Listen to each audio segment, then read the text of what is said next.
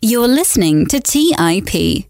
On today's show, we bring back our former guest and expert in real estate, Mr. Ian Formigle. Ian has two decades of experience in real estate private equity, startups, capital formation, and equity options trading. On today's show, Ian talks about trends in commercial real estate, 18 hour cities, the impact of baby boomers retiring, and many more interesting topics. So, without further delay, here's our conversation with Ian Formigle from CrowdStreet. You are listening to The Investors Podcast, where we study the financial markets and read the books that influence self made billionaires the most. We keep you informed and prepared for the unexpected.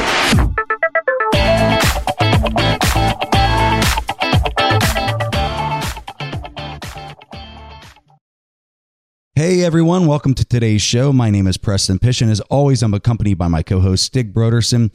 And today we have a fan favorite with us, and that is Mr. Ian Formigle, Chief Investment Officer from CrowdStreet. Ian, welcome back to the show. Oh, Preston and Stig, always a pleasure to sit down with you guys and talk real estate. And I'm looking forward to today's conversation. You're definitely always more than welcome. Now, let me uh, kick this into you off by asking how are things going over there at CrowdStreet? I heard you guys hit a billion dollars in investments recently. That is that is incredible. We did. We were excited. We did reach a, a major milestone recently in that we've seen $1 billion now invested cumulatively over the cycle of our platform. You know, that dates back to April of 2014. And, you know, I think the next thing that's really also exciting about that is that while we've now seen $1 billion invested over the last five and a half years, uh, we expect to see actually $1 billion or more invested in 2020 alone. So I think it's just a great point for the industry to say that it's come a long way and it's finally reaching the mainstream. $1 billion in 2020 alone. Yeah, that's pretty exciting. We're definitely looking forward to an exciting 2020. Fantastic. So, on today's show, we'll be talking about trends in commercial real estate in 2020 on and beyond for that matter. And we will take a closer look at changes in demographics, inequality, cities in the next decade, and just much more. And based on the trends that we're going to discuss, we'll also come up with different investment theses in the second part of the show. So let's jump to it. Demographics are ever changing, and one example is that the average lifespan are increasing, and so is the average age of assisted living residents. Another example is that millennials want walking distance to dining, shopping, entertainment, and jobs. And knowing that, and even digging deeper into the changing demographics, how can I, as an investor, use that knowledge to my advantage? Yeah. So, Stig, I think what's really interesting about that question is that it boils down to the basic of supply and demand in commercial real estate. So, the things that you mentioned, like the average age of an assisted living resident or millennials that want walkability where they live, those are examples of demand drivers in commercial real estate, and there's tons of them. So I think to begin, it would be worthwhile for us just to take a step back and let's think through supply and demand in commercial real estate. And then how, if we analyze those in conjunction with trends, investors can profit from them. So first, let's consider supply. When you look at commercial real estate across markets, you can ascertain things like the current stock of it, its composition across various asset classes, and its age. In addition, when you take that information and you look at things like vacancy rates, you can determine whether or not the market is currently oversupplied or undersupplied in a given asset class. So by understanding supply, it's helpful because it gives us great context when you analyze demand. So now let's jump into the demand side of the equation. And a great place to start, as you mentioned, is demographics. Demographics are critical when sizing up demand because it's one of the few things that we can always predict, right? In a world of uncertainty, we always know roughly the relative age of our population at every given point in time. And we know how many people will fall into each age demographic as the years ensue. So that's a really important part when it comes to analyzing commercial real estate demand. So from there, the next layer of demand is to then consider whether or not the current supply of real estate in a location will continue to adequately serve its population in the future. If it looks like it won't, Then we begin to think through how future demand may create the need for new and different types of commercial real estate in that location. So it's at this point that you can begin to visualize how an individual commercial real estate asset may or may not be aligned with future demand. And we know you want to be aligned with future demand since anytime demand exceeds supply, regardless of the market, prices tend to increase. And I would say that the trickiest part of a supply demand analysis is to contemplate how demand across our different age demographics will evolve over time. We definitely know that just because one age group likes something today does not mean that the next generation will like it as well when they reach that same age. And I would say that if anything, we tend to have confidence in knowing that the tastes and the interests of that next generation will probably look somewhat different from the current age demographic. So this translates into everything from knowing how people live to where they live. If you layer in that level of thought and analysis and apply it to the current and proposed future supply of real estate in a location, you're now setting yourself up to make better informed investment decisions. And so I think that's just a really powerful way to, to start thinking about supply and demand. So, Ian, it's interesting that you say that. So, let's talk more about the demand side. Not only are a ton of baby boomers retiring, but they own a substantial portion of the wealth. Recently, I read a stat that 70% of the wealth in the US is owned by citizens that are 50 years and older.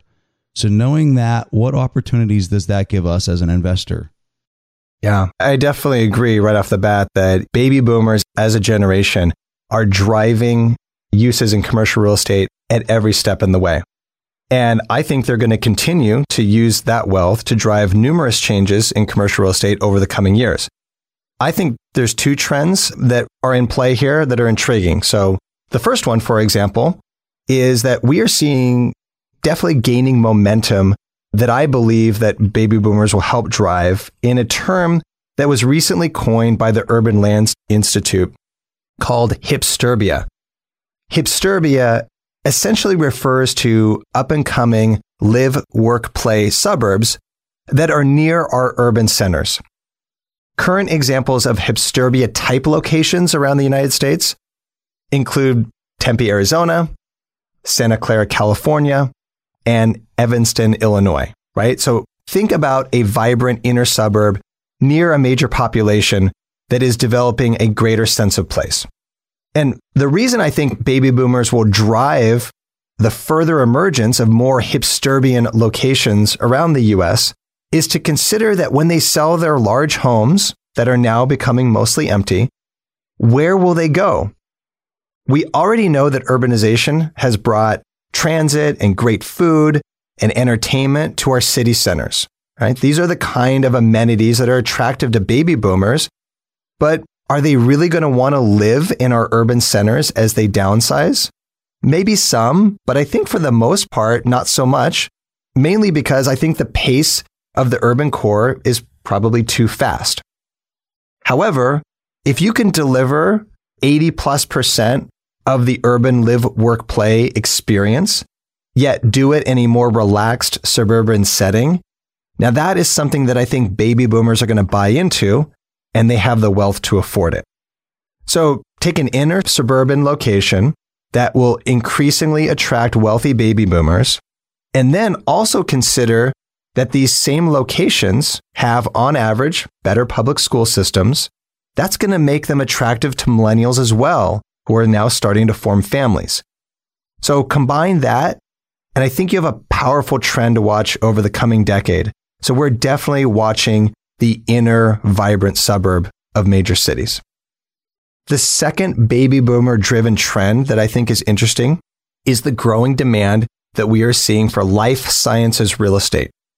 As baby boomers age, they will demand new and better medical solutions to maintain their quality of life. And they possess the wealth to compel markets to produce those solutions. Right? If you think about it, consider that the average baby boomer is now in their 60s. Well, what's going to happen when they're in their 70s? Yet they want the same quality of life they had in their 60s.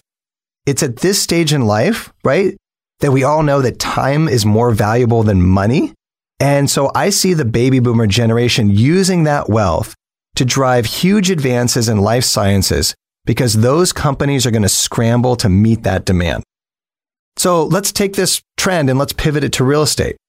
If we look across the major life sciences markets in the United States, those include Boston, the Bay Area, San Diego, and Raleigh Durham. We see tight vacancies and rising rents, and I expect that trend to continue over the next decade. For example, we partner with a Boston based company whose core business plan is to acquire office space and convert it to lab space. When it does acquire the space and converts it to lab, it sees strong demand for that newly created lab space, whereas the previous regular office space sat vacant. So I think this is just a really interesting trend that we continue to see a lot of underlying fundamental demand for. And I would say that the final thing that I like about life science real estate is that it is relatively more predictable than other forms of real estate because it generally needs to be proximate to major research universities. So this means that by watching where the largest grants are placed and where the most cutting edge research is conducted, you can be reasonably confident that those are also the same locations where life science real estate demand will continue to grow. So to me, this is a major trend, but it's something that we're keenly attuned to. Very interesting, Ian. So let's let's jump back and talk about millennials again. And the reason why I wanted to shift gears here is that I'm really trying to wrap my head around the impact on student loan debt. Because as many as 61% of millennials are delaying buying a home primarily because of student loan debt. And you might be thinking, why is that important? And as I'm trying to wrap my head around it, I'm thinking that it sounds like a huge red flag to me because it distorts the entire ecosystem in housing. Because it's not just a question of millennials entering the market, but it's also the current owners of those homes who might want to cash out. Everything else equal, just sounds to me like they would experience a lower demand when they exit. So, how should investors think about this trend? Yeah, this is an interesting conversation. It's something that we talk a lot about in forums like the Urban Land Institute. And so I do think that when you have an environment where construction costs have been outpacing wage growth, as they have been doing for the last five years, affordability of ownership of real estate is going to eventually become a major issue. And when you layer onto that the burden of student debt that is a national problem, I would say that absent a correction in the housing market, I think that from here, if you look forward, you can probably expect home ownership rates to decline over the coming years. Now, we did see an uptick in ownership rates from 63.7% in 2016 to 64.8% in 2018. But I think that uptick was largely driven by the drop in interest rates. And so now going forward with rates low, I think that we're going to probably continue to see that trend decline a little bit. So overall, I think there's really two trends to consider here as it pertains to this phenomenon. The first, I think, is the question of what becomes of our outer suburbs. As I already discussed, I like the future of our inner walkable suburbs, right? Especially the ones that are going to embody the vision of hipsturbia, great communities, great core, you know, amenity filled locations. However, I'm concerned about what becomes of these outer suburbs. These are the ones that, as you mentioned, when the baby boomers leave, I don't think they're necessarily going to be backfilled by millennials as they're either too far out or they have failed to create that sense of place. So I think this is a trend to watch. And so I'm a little concerned about what becomes of those outer suburbs.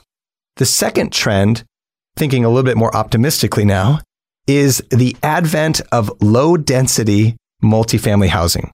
What we are seeing right now is we're seeing multifamily housing developers respond to both the baby boomer and millennial populations demand for a new type of housing that is actually going to be located in this type of, you know, inner suburb hipsturbia. And what they're doing is by planning multifamily housing developments that look more similar to either like a townhome or a mini single family home development, but yet also have the amenities that can match the best traditional multifamily projects. And then you locate those in the inner suburbs. This is a trend we're seeing right now, and we're seeing a lot of demand for it. And if you think about what people are seeking right now in a living situation, this type of property makes sense. For starters, a lot of millennials and baby boomers have pets, and it's easier to house a pet when you have a porch and a small backyard space rather than a balcony and an interior corridor that leads to an elevator. Now, specific to millennials, developing this kind of product in an inner suburb gets you access to those better schools that we talked about, which, as we've discussed, is really becoming an increasing concern to this demographic as they're now becoming young families. Specific to baby boomers, I think is the attractiveness of the reduced footprints these type of projects offer relative to the house they just sold. They have the ease of care, yet they also have the abundance of amenities and are in a good location within that inner suburb. It's what I would say is as close to a lock and leave situation while still having the feel of your own home. And both of those demographics prefer to have their own roof over their head rather than a floor above them where they can hear the footsteps of their neighbors above. This concept also offers much better natural light. And when you live in places like the Northwest that I live in, natural light is an important consideration. So overall, we are seeing this kind of demand and this kind of deal flow now start to show up in metros like Phoenix and Dallas. And we expect it to continue to see it spread across more cities around the country as this concept takes root. The economics of it definitely look good so far. One aspect that I like about this business model is that the project will deliver over multiple phases, which means that they are faster and easier to stabilize than a large traditional multifamily project. So consider that you can develop and lease 20 units at a time as they come online rather than having to start with a single vacant 300 unit building and go from zero to 300 filled units over the course of that next year, hopefully. So overall, we're bullish on this trend and we look to bring this type of deal to our marketplace. Let's take a quick break and hear from today's sponsors. Today's episode is sponsored by Range Rover Sport.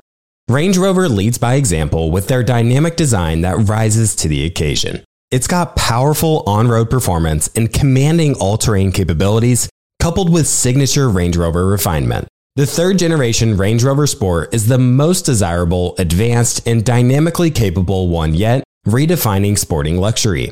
It's got advanced cabin technologies such as active noise cancellation and cabin air purification, offering next level comfort and refinement.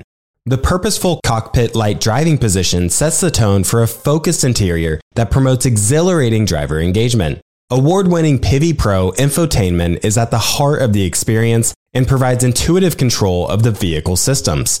You can enjoy a dynamic drive and total comfort with optional 22 way adjustable, heated, and ventilated electric memory front seats with massage function. Design your Range Rover Sport at LandRoverUSA.com. That's LandRoverUSA.com.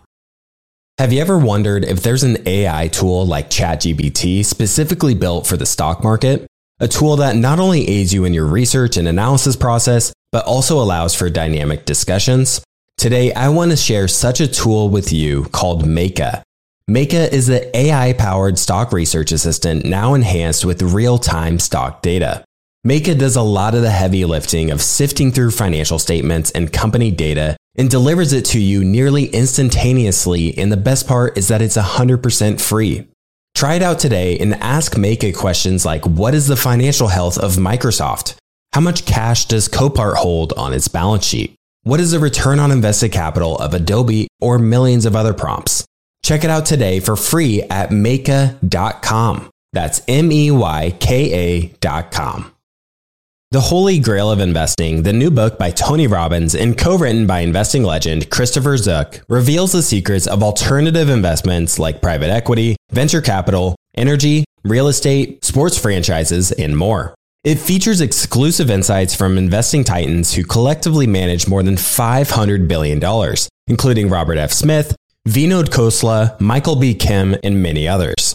In the holy grail of investing, you'll discover how to take advantage of the trillions flowing into private equity by becoming an owner of firms that actually manage the assets and share in the revenue they generate, how to take advantage of the two to three times higher returns of private credit as an alternative or complement to bonds, how to invest in the energy evolution and ride the wave of trillions in global investments, how investments in private real estate can work as an inflationary hedge and source of tax efficient income, and how many of the world's greatest investors thrive in both good times and bad. The Holy Grail of Investing by Tony Robbins is available now wherever books are sold. All right, back to the show. So, Ian, this here is a hot topic. Today, there's a lack of affordable housing. Half of renters, which is about 21 million people, spend about 30% of their income on that rent. And I know this question could be interpreted as a political question, but I'm simply looking at it from a numbers and projection or trend standpoint. How do you see this progressing from an investing point of view? Yeah, so Preston, the lack of affordable housing is it's an unfortunate trend in the US. It is a reality that we have to deal with today, and I think it is one that will intensify at least over the next 5 years.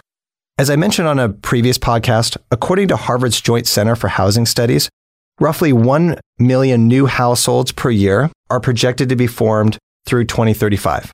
However, at the same time, three out of four new jobs in the US are relatively low paying.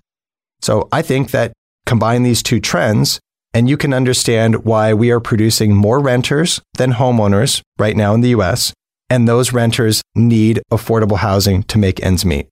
This market reality leads us to continue to see opportunity in refreshing aging 1970s and 1980s vintage multifamily housing. Properties of this vintage, if they have been untouched, are really nearing the end of their useful life.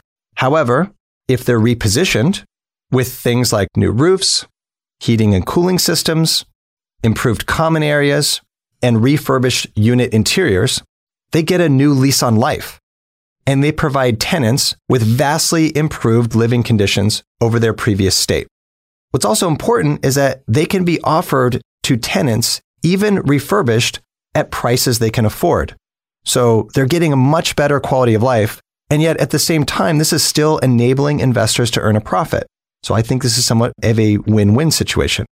And finally, given their vintage, they often sit in good locations around the United States that have filled in around them over the last few decades. So they can provide immediate access to jobs and retail corridors. And I would say that overall, in some respects, many private operators of real estate around the country are solving a portion of our country's affordable housing crisis one property at a time. That's an interesting way of looking at it. Now, I've seen that CrowdStreet has suggested purchasing multifamily assets and conservatively leverage the investment with a cheap 10 year fixed rate debt. And this is clearly taken out of context. This is not a you know, one formula for everyone, but I wanted to bring this into the mix because I would like to hear talk more about the investment thesis behind this and how this relates to the major trends that we just discussed. Of course. This thesis has a lot to do with recent changes in interest rates.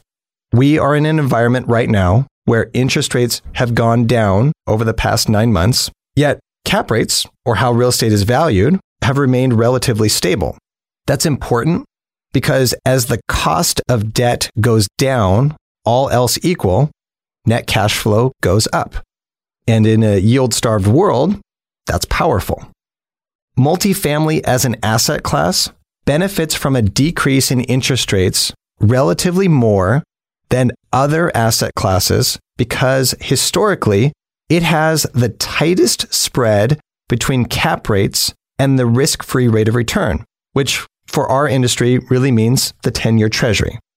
So to quantify this, over the past few years, multifamily cap rates have averaged around 350 basis points over the 10 year treasury, when that same spread for other asset classes, such as hotels, for example, has averaged almost 700 basis points. So that tighter spread is important. And it's important because it means that a decrease in interest rates has a more dramatic effect on the net cash flow of a multifamily asset than it does on something like a hotel asset.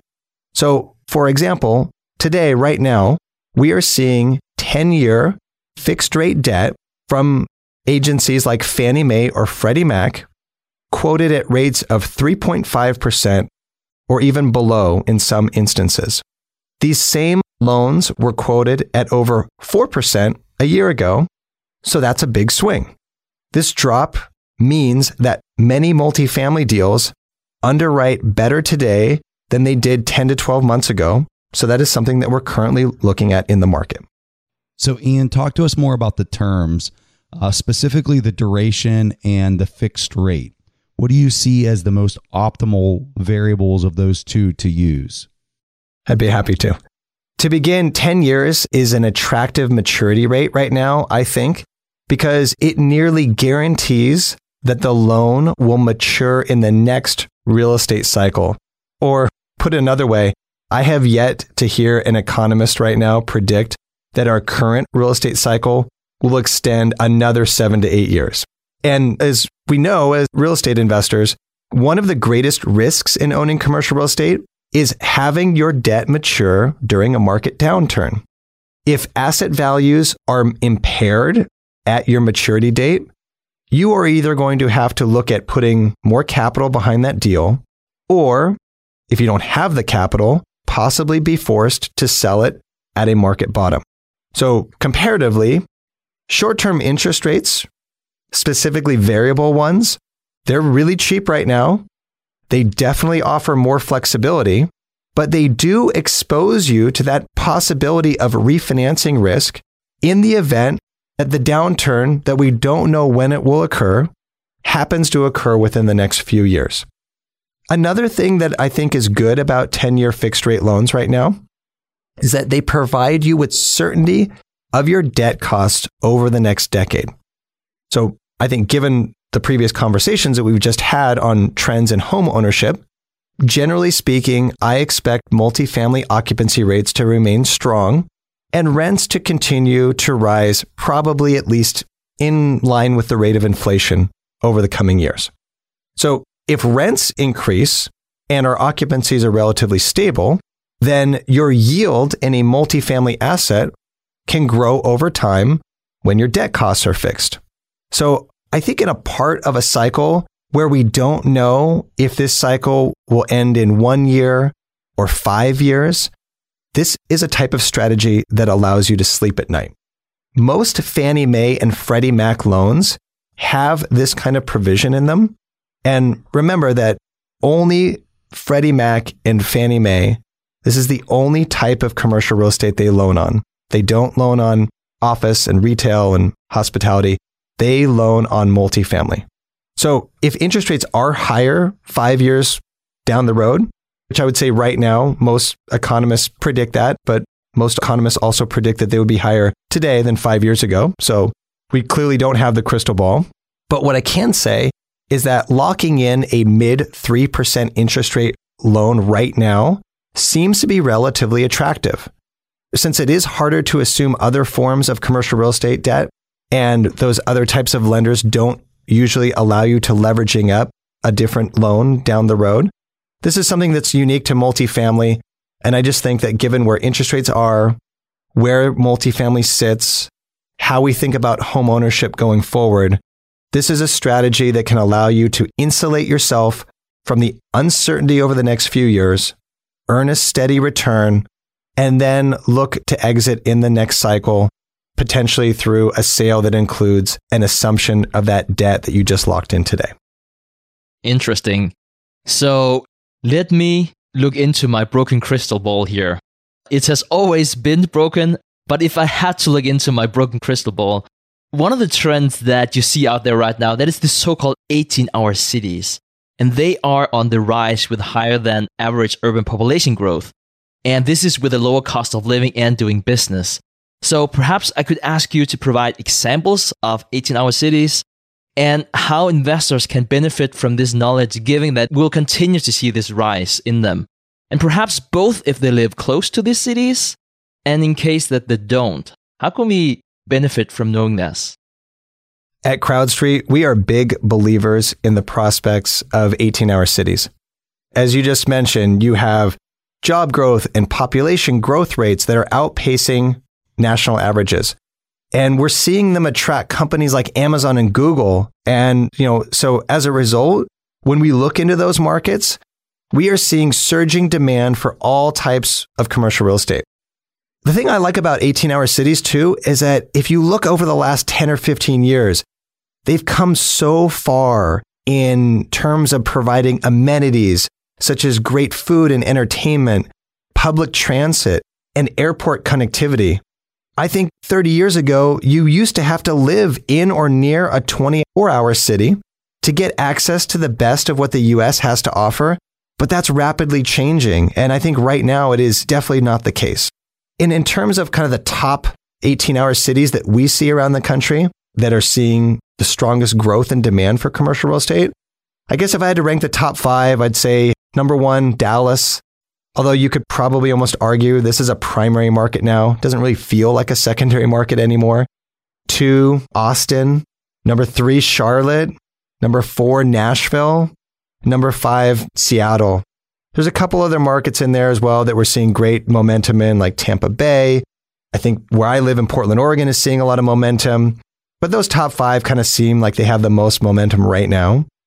And I think you only have to look at examples of this to say when you look at a scenario where multifamily property values are trending down in a place like Manhattan, yet they're setting new highs in Nashville, something's going on right now. Something in the United States is changing and the markets are reacting. And the 18 hour city story is it's a major movement in the United States. It's been underway for over a decade but I think there's still a long runway ahead of us. So for investors, benefiting from this knowledge really means investing in the locations where you have the strongest long term conviction in. I think right now, if you were to think about one city in the US that has the best odds to have substantially higher real estate values a decade from now, it's hard to beat Austin. Austin is certainly no secret. Its real estate market is on fire. But it is for good reason because consider these things about the city. First, it has a metro population of about 2.2 million. That means it has critical mass, but it still has a lot of room to grow. Two, it's the state capital. Number three, it's in a non income tax state. It's becoming a really important trend in investing. Number four, it's rapidly attracting millennials, like a lot of the cities that we discussed, but Austin's at the top of the list. Number five, it has a major and growing tech presence. Number six, it has a major university in the middle of its city. And number seven, it's in a Sunbelt location. Add those all up, and I think that Austin is almost unfair in how many advantages it has from a real estate perspective. Its rapid rate of growth, means that assets can definitely be mispriced in the short term. So is isn't necessarily the best place, or I would say it's a place where you want to be really thoughtful on a short term investing horizon. But if your investment time horizon is 10 years or more, I almost don't see how you can go wrong investing here. Let's take a quick break and hear from today's sponsors. Buy low, sell high. It's easy to say, hard to do. For example, high interest rates are crushing the real estate market right now. Demand is dropping and prices are falling, even for many of the best assets. It's no wonder the Fundrise flagship fund plans to go on a buying spree, expanding its billion dollar real estate portfolio over the next few months. You can add the Fundrise flagship fund to your portfolio in just minutes with as little as $10 by visiting fundrise.com slash WSB. That's fundrise.com slash WSB. Carefully consider the investment objectives, risks, charges, and expenses of the Fundrise flagship fund before investing. This and other information can be found in the fund's prospectus at fundrise.com slash flagship. This is a paid advertisement. Today's show is sponsored by public.com. That's where you can earn 5.1% APY with a high yield cash account.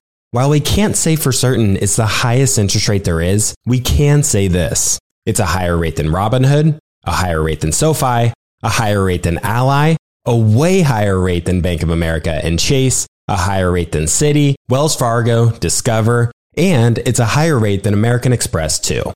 So if you want to start earning 5.1% APY on your cash, check out public.com. We can't say it's the highest interest rate, but it's pretty damn up there. This is a paid endorsement for public investing. 5.1% APY as of March 26, 2024, and is subject to change. A high yield cash account is a secondary brokerage account with public investing, member FINRA slash SIPC. Funds from this account are automatically deposited into partner banks where they earn a variable interest and are eligible for FDIC insurance. Neither public investing nor any of its affiliates is a bank. US only. Learn more at public.com slash disclosures slash high dash yield dash account. As many of you know, I love studying businesses and networking with business owners. The more I've studied businesses, the more I've realized that starting and scaling your business is easier than ever because of companies like Shopify. Did you know that Shopify powers 10% of all e commerce in the US? Shopify is the global force behind Allbirds, Rothy's, and Brooklinen, and millions of other entrepreneurs of every size across 175 countries. Shopify is the global commerce platform that helps you sell at every stage of your business. From their all in one e commerce platform to their in person POS system. Wherever and whatever you're selling, Shopify's got you covered. Shopify even helps you turn browsers into buyers with the internet's best converting checkout, up to 36% better compared to other leading commerce platforms. What I personally love about Shopify is that it's the turnkey solution to kickstart and grow your business, and they are totally committed to giving you the necessary tools to succeed as a business owner. Plus, they have an award winning customer support team there to help you every step of the way. Because businesses that grow, grow with Shopify. Sign up for a $1 per month trial period at shopify.com slash WSB. That's all lowercase. Go to shopify.com slash WSB now to grow your business no matter what stage you're in. That's shopify.com slash WSB. All right, back to the show. So, Ian, we talk a lot about stocks on our show. And with stock investing, we often bring up the best sectors for where we're at in the current business cycle. And since we're talking about commercial real estate, I'm curious if you look at market cycles and whether they impact real estate. Yeah, I think there are some ways to think about investing in real estate from a cycle, timing of cycle perspective. I'll talk about a couple of asset classes as well as a couple of investment strategies that I think perform better in, in certain parts of a real estate cycle, you know, perhaps maybe when we, where we sit right now. So first, let's discuss asset classes. If you want to invest in an asset class that performs relatively well in a recession, then take a look at manufactured housing and self storage. Manufactured housing is a very resilient asset class during downturns. All you need to do is just go back and look at the great financial crisis period and see how manufactured housing values remained strong in 2009 to 2010, despite overall a crashing real estate market around it everywhere else. And then, you know, for self storage, the household downsizing that can occur in a recession has countercyclical benefits for this asset class. So think about it as people downsize during a recession and they're moving, they see their move as temporary, which makes them want to retain their possessions and store them for better days ahead. This can lead to an increase in self storage occupancy rates. Again, if you go back and look at the great financial crisis period, you will see that self storage performed relatively well. So now that we talked about asset classes, let's talk about strategies. So, for example, if you believe we are near a market top and you want to insulate yourself from a coming recession, I do think there are a couple ways to prepare yourself. Now, first, as we already just discussed, investing in an asset like a good multifamily property, placing 10 year fixed rate debt on it, I think is a good way to weather the storm of a recession and sell in the next expansionary cycle.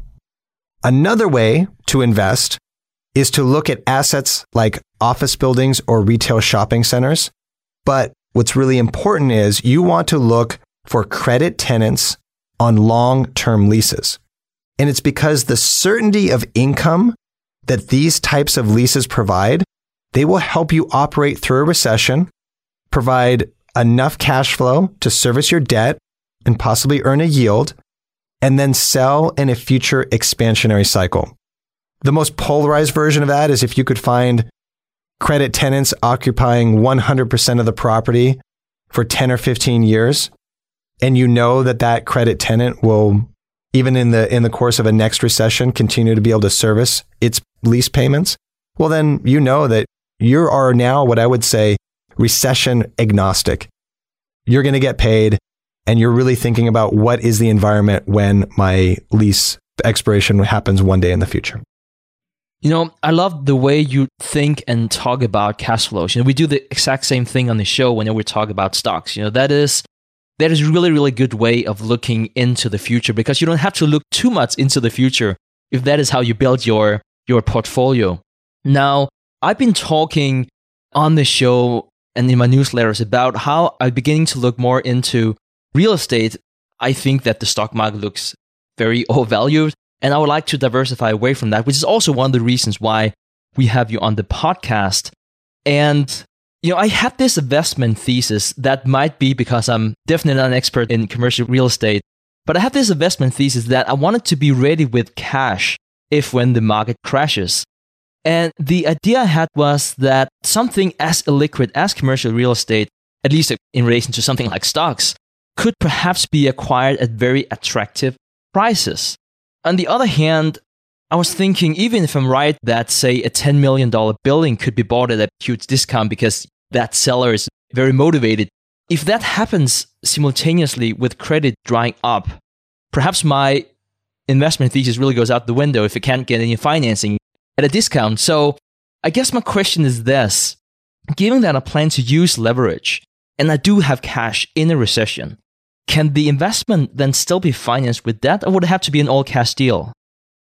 You're correct that the price of commercial real estate assets can become very attractive in a downturn. Some of that is going to be attributable to what happened to that asset during the downturn. Perhaps it lost tenants. And some of that drop in values from their peaks can be attributable to the current state of the credit markets. So now kind of thinking through it in a normal recession perspective, you can expect credit markets to slow down and become more conservative. But I would say that in a normal recession environment, they don't usually freeze. So to answer your question, I think you can usually expect to finance a property in a recession. However, I would also expect to receive a lower percentage of the purchase price in debt proceeds. And I would also expect to accept more stringent performance covenants, essentially more rules to obey in getting that loan. Now, in extreme situations, okay, now potentially all bets are off. For example, going back to the scenario of the global financial crisis, it is fair to say that credit markets froze in 2009. That's part of the reason why we saw total US commercial real estate transaction volume crater 88% from its 2007 high of 580 billion down to 71 billion in 2009. So some of this answer just kind of depends on what type of downturn we're facing. But generally speaking, you will see the opportunity to finance purchase prices, you know, at lower prices, possibly with a little bit lower leverage. But we always like the opportunity to buy low and sell high in any asset class. And so, you know, when you understand that we are in a downturn, that you really do want to get aggressive, find those assets where the values have become impaired relative to where they were three years ago, look at that location, understand and believe that if that location and that asset can bounce back over the next few years, then you stand to potentially hugely profit from that scenario. To bring it back to that scenario of the great financial crisis, anytime that we looked at a deal where we knew it was in a good location, it might be challenging to buy. It might be challenging to leverage. but buying it in 2011, come 2015, people were looking at 3x equity multiples all over the place. So, Ian, how is financing different as you move across the country? And is it any different when you go from state to state? I would say in that scenario, it very much is market by market. In a recessionary environment, you can think about it from a primary, secondary, and tertiary market perspective, right? Primary markets being the Bostons, the LAs, the San Franciscos, and New Yorks of our country. Secondary markets, as we just discussed, the Charlottes, the Dallases, Seattles, Portlands, and Denvers. And then tertiary being kind of like once we drop off the top 50 metros, typically speaking. In a downturn, you're going to have to kind of look at what market you're in. You're going to have to look at the velocity of credit that had occurred prior to the downturn, and then understand that in a primary market, lenders are going to be usually most inclined to lend there because that large primary market has greater liquidity. They're going to be more cautious in a secondary market. But if that market has great growth prospects, they're still going to probably lend there. And then they're going to become very cautious when it comes to anything in a tertiary market because they know that is the most illiquid market in a downturn. They also tend to know that that will be the most illiquid market, or I should say, the last market to really return to liquidity in the next expansionary cycle. But when you think about it from a market perspective, also understand that just because the liquidity is going to be better from primary, then trending down to secondary to tertiary, that also means that asset values will drop, probably somewhat in line with that perception of liquidity. So if you happen to be the opportunity to be a buyer in that kind of market, now you can build your investment thesis about where you want to be. Do you want to buy something that has dropped a little bit, but know that you're in the prime market that will then quickly rebound? Do you want to be more opportunistic and buy in the secondary market, knowing that it might be a little harder to acquire? But if you're in the right growth of the secondary market, probably it's going to look great three or four years from now, or potentially in a tertiary market, buy at a steep discount, maybe have very little leverage on that asset, not exactly know when you will be able to sell it, but also know that your basis is so compelling that you can be very patient. So leverage and liquidity, it's going to, you know, and markets, they're all going to become intertwined when we look at various places around the United States. So, when our listeners hear about these various commercial real estate options, multifamily assets like we talked about before, retail, office buildings, or whatever the example could be, I guess to some of our listeners, it might sound like you need a lot of money to enter the market. But how do options change if you have $10,000, $100,000, perhaps even a million dollars you can invest for? Yeah. So, I mean, if you think about it just from an asset by asset perspective, commercial real estate is capital intensive, right? There's a lot of assets out there, one individual property, $100 million, $75 million. Think about 60 to 70% leverage and the balance being equity just in a single transaction. So, when you think about a capital intensive investment, and then you would think about that from an offline commercial real estate investing perspective, in any scenario where, where the investment is pulled together and capitalized by individuals, you can expect in minimum investment amounts to be high. I would say that for even for syndications that we've seen off of our platform that have been intended for individual investors, you can expect in that private environment the minimums to average roughly $250,000, even more. So, really, what I think that the advent of online platforms did, such as CrowdStreet, but there's plenty more, is that we're leveraging technology in two ways to benefit individual investors. So the first is that we're reducing those minimum investment amounts. So today on our platform, the minimum investment amount is $25,000. That investment amount can either get you access to a single asset deal or it could purchase an interest in a diversified index style fund. The second is that online platforms leverage technology. So now we are assembling large numbers of individual investors into a single deal at levels that have never before been seen. So, for example, we've had recent projects on our platform that have had over 400 individual investors in them that have teamed up to contribute over $25 million of equity into a single transaction. So this is a kind of scale that is, you know, now giving individual investors access to a quality of commercial real estate that just wasn't simply available to them before. You know, and that's because $25 million of equity in a single transaction has really historically been the exclusive domain of large institutions. So that's a paradigm that we're breaking down right now. That's kind of what's exciting to be sitting in this industry right now. And we've really seen that to happen starting substantially in 2019.